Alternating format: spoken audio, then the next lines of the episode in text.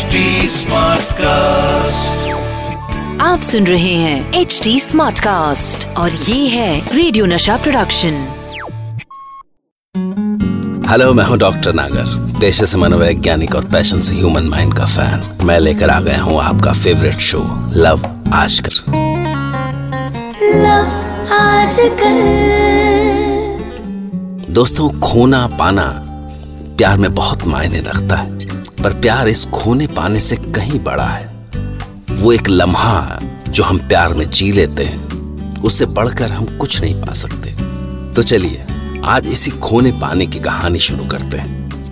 कहानी का नाम है द लॉस्ट विसल एक ट्रैफ़िक पुलिस कांस्टेबल था। 22 साल की पिंकी ने पहली बार भोपाल के ज्योति टॉकीज वाले भीड़ भरे चौराहे पर उसे देखा। उसके पास कोई विसिल नहीं होती। वो होठों को बहुत अलग, सुंदर सा आकार देकर विसिल करता था। पिंकी जब स्कूल में थी, उसने अपने पीछे बजती मंचलों की बहुत सीटियाँ सुनी थी। पता नहीं क्यों, पर तभी से दूसरी लड़कियों की तरह ही उसके दिल में एक अजीब सी इच्छा हुई कि काश वो भी ऐसे ही सीटी बजा पाती। ऐसा नहीं था कि उसने कोशिश नहीं की, पर जितनी भी कोशिश कर ले, उसके मुँह से फू फू की आवाज़ के साथ हवा ही निकलती बस। लेकिन उस सबको कई बरस हो चुके थे और पंद्रह सोलह की उम्र की वो ख्वाहिश लगभग वो भूल ही चुकी थी। तभी उसे वो देखा और दिखने से भी खास था उसकी वो सीटी सुनाई थी उसे। और बस, उसी लम्हा उसे उससे प्यार हो गया। पर जब वो बीस की हुई, उसके पिता गुजर गए और फिर ज़िंदगी की जरूरतों ने उसकी तमाम ख्वाहिशों को बेवक्त कुचल दिया और फिर सीटी बजाने जैसी अजीब ख्वाहिशों की तो बात ही क्या थी? वैसे कुछ ख्वाहिशों की भी एक उम्र होती है, और जैसे जैसे उम्र बढ़ती है, उनकी जगह दूसरी ख्वाहिशें उनकी जगह ले लेती हैं। तो ऐसी कोई खास क्वालिफिकेशन तो थी नहीं पिंकी की, बस बारहवीं पास। तो उसने अपनी माँ और अपनी जरूरतें पूरी करने के लिए यहाँ वहाँ शॉप्स पे काम करना शुरू कर दिया। और कुछ बरस बाद, जब एक दिन उसने ज्योति टॉकीज के पास वाले गारमेंट शॉप पर काम करना शुरू किया तो उसे वो दिखाई दिया। मिलियन डॉलर विसिल वाला वो ट्रैफ़िक कांस्टेबल। कमाल का था। भोपाल की शान। हाल ये था कि टूरिस्ट गाइड्स भी टूरिस्ट को खास तौर पर उस चौराहे पर लेकर आया करते उसके विसिल सुनाने के लिए। पिंकी ने उसकी तारीफ़ सुनी तो थी, पर जब उसने खुद अपने कानों से सुना तो सुनती रह गई। कम से कम 25 तरह की सीटी। ट्रैफ़िक को रुकने के लिए अलग, चलने के लिए अलग। यू टर्न के लिए अलग राइट और लेफ़्ट टर्न के लिए अलग।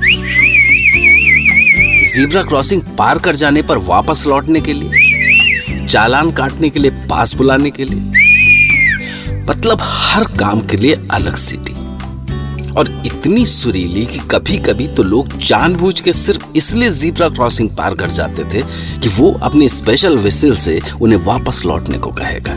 और उसे देखते ही पिंकी की पंद्रह सोलह बरस वाली वो फैंटेसी वापस लौट आई। देखती रह गई पिंकी। गोरा, लंबा, दुबला पतला सा। कितना शांत और कितनी लगन से अपनी ट्रैफ़िक पुलिस की ड्यूटी करता था आज तक शॉप ओनर जब भी पिंकी को अपने या किसी कस्टमर के लिए चाय लाने को भेजती तो उसे हमेशा बहुत चिड़ होती थी। पागल कहीं की? अरे, अपन की ड्यूटी कस्टमर को कपड़ा दिखाने की है कि चाय लाने की? मोटी, खुद से कदम नहीं चला जाता। बार बार अपने को भगाती रहती है। पर अब तो काउंटर पर उससे एक मिनट नहीं कटता था। वो हर पल बहाने ढूंढती रहती कि कब उसे शॉप से चाय या किसी और बहाने से बाहर जाने को मिले और वो उस ट्रैफ़िक वाले की सीटी सुन सके। बल्कि अक्सर चौराहे की उस बेहिसाब भीड़ में उनकी नज़रें भी आपस में टकराने लगी थी। और जब उससे नज़रें टकराती तो उस भीड़ के बीच सिर्फ़ वो दोनों होते। वो सारी भीड़, गाड़ियों के चीखते हॉर्न जैसे भाप बन के उड़ जाते थे। धूप भी कब गायब हो जाती थी और कब बादल घुमड़ आते थे, कब रिमझिम बरसात होने लगती थी और कब सबसे खास उसके बड़े अंदाज से होंठ कोल करके बजाई गई सीटी किसी पुराने सुंदर गाने की धुन में बदल जाती थी। कुछ नहीं पता चलता था, पर इससे उलट रातों को उसका बड़ा बुरा हाल होता। जब उसे नींद में भी वही सुरीली सीटी सुनाई देती और वो बिस्तर पे करवटें बदलती रहती। नतीजे में सुबह उसकी भारी भारी पलकें और भारी हो जाती और फिर एक रात उसने तय कर लिया कि बस अब और नहीं। और वो सुबह से शॉप के काउंटर पर बैठी इंतज़ार करने लगी और फिर जैसे ही शाम के छह बजे वो बाग के चौराहे पर पहुँची और ड्यूटी से लौटते हुए अपने सपनों के राजकुमार के ठीक सामने खड़ी हो गई। रुको मिया आपने कितना परेशान कर दिया हैगा अपन को? कुछ खबर हैगी आपको? चार रातों से एक लम्हा नहीं सो सके अपन। पिंकी अपने राजकुमार की हालत से अनजान नहीं थी। वो ऐसा हो गया था जैसे बिना टिकट खरीदे लॉटरी लग गई उसकी मोहब्बत उसकी आँखों के सामने थी। नहीं, बल्कि उसका रास्ता रोक के खड़ी थी। पिंकी को बड़ी हँसी आई अपने भोले राजकुमार पर। और फिर उसने न कुछ सोचा, ना समझा, बस उसका हाथ पकड़ लिया। और लगभग खींचते हुए सामने चाय की पटिया पर ले गई। इधर आओ। चलो चलो मेरे साथ। यहाँ पे बैठो। हाँ अब बोलो मिया, मेरा सुकून छीन के चुपचाप सटक रहे थे, हैं? मालूम है, आपकी वो सीटी, ये भोला चेहरा, मेरे कलेजे में बस गया हैगा। बाहर ही नहीं आता? बोलो मैं क्या करूँ? अरे, अब कौन सा सांप सूंघ गया जनाब को? कुछ बोलो भी। सपने में आके तो तोते जैसे खूब टपर टपर बोलते चुप भी नहीं होते। अब क्या हुआ? कुछ बोलो, मुँह तो खोलो। पर जब उस भोले राजकुमार ने मुँह खोला तो कोई आवाज़ नहीं आई। पिंकी के ऊपर जैसे बिजली सी गिरी। उसका राजकुमार गूँगा है। उसकी आँखों में आँसू आ गए। कुछ समझ नहीं आया, क्या करे, क्या कहे। उसे लगा उसके साथ धोखा हुआ है। उठी और पागलों जैसी रोती हुई वहाँ से भागी। पर अभी वो रोड क्रॉस ही कर रही थी कि तभी उसके सामने कोई गाड़ी आई। और जब उसकी आँख खुली तो वो हॉस्पिटल में थी। उसके माथे पे पट्टी बंधी थी। उसने उठने की कोशिश की तो उसके सिर में तेज दर्द उठा पर तभी उसे कोई आवाज़ सुनाई दी। तुम ठीक तो हैंगे ना? आ, क्या?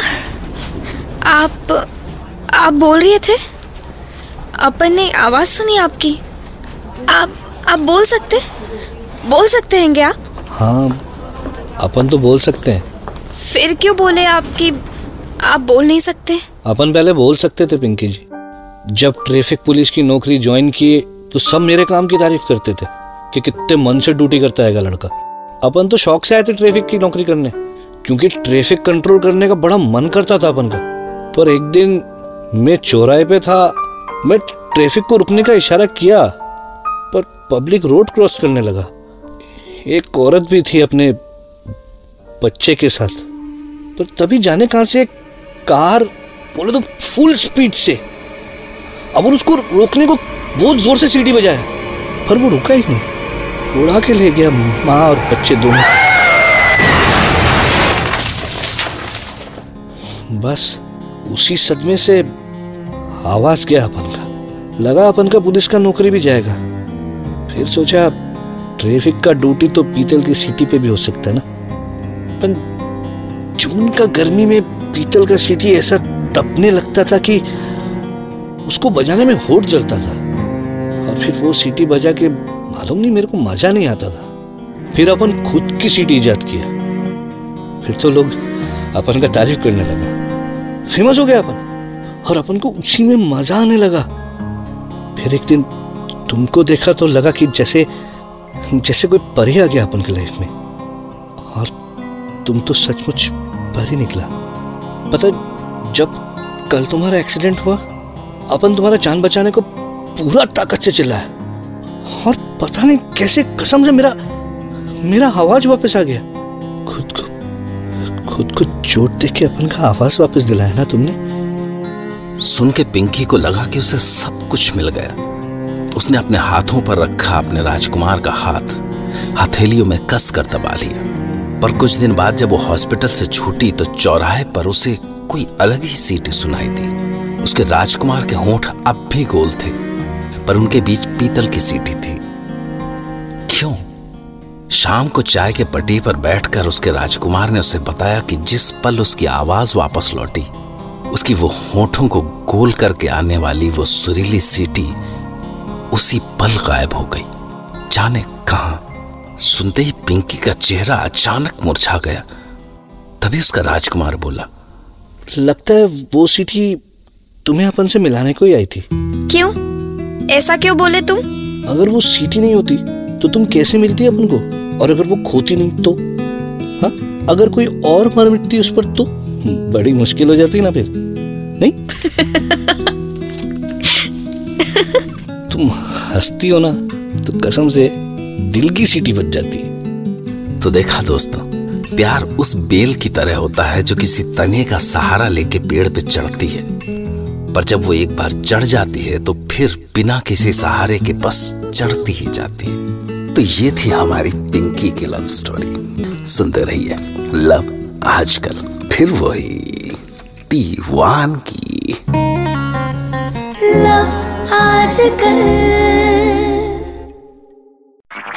आप सुन रहे हैं एच डी स्मार्ट कास्ट और ये था रेडियो नशा प्रोडक्शन। HD smart Smartcast.